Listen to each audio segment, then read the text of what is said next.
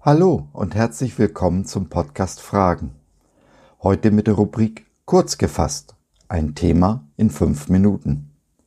Ich bin Josef und ich freue mich sehr, dass du dich reingeklickt hast. Schön, dass du dabei bist. Wie unendlich wertvoll die Gewissheit ist, geliebt zu werden, wissen wohl die am besten, die ohne diese Gewissheit leben. Aber da ist jemand, der dich unendlich liebt, so wie du bist nicht so, wie du sein sollst. Komm mit auf die Reise zur wahren Liebe, jetzt.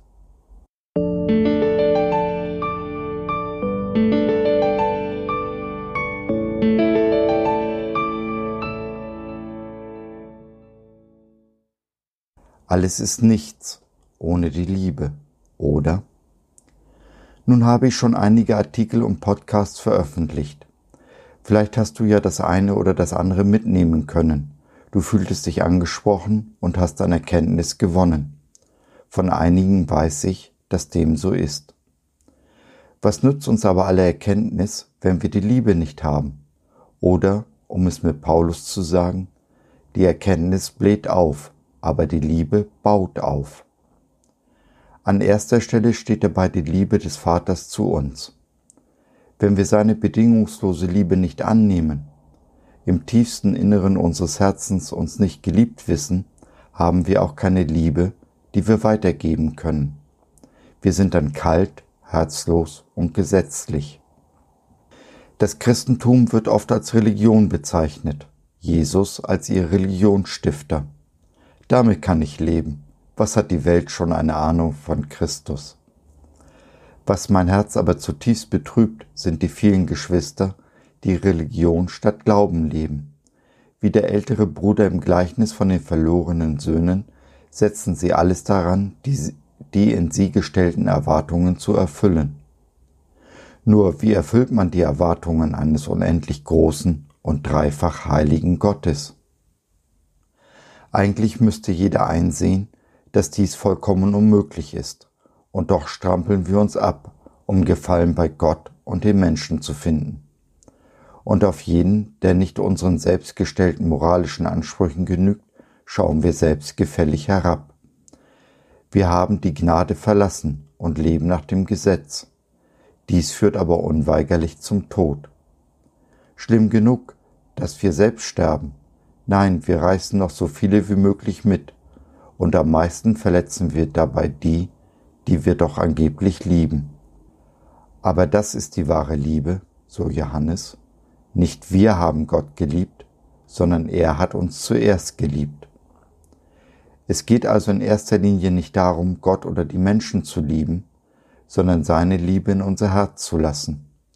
Alles andere erfolgt aus der Gewissheit heraus, dass wir geliebt sind, und zwar so, wie wir sind, und nicht, wie wir sein sollten. Und so gibt es auch keine Regeln mehr, die wir uns und anderen aufzwingen müssten. Wir sind, so Paulus, frei vom Gesetz, ihm abgestorben. Bei Gott gibt es keine Leistungspunkte.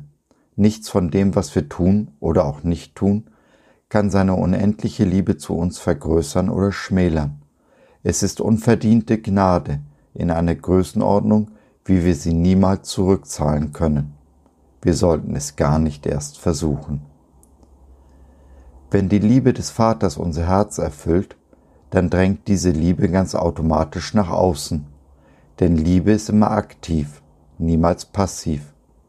Unser Herz ist dann erfüllt mit Gottes Liebe und in der Kraft seines Sohnes werden wir aktiv, gemäß dem Heiligen Geist und den Gaben, die er uns gegeben hat.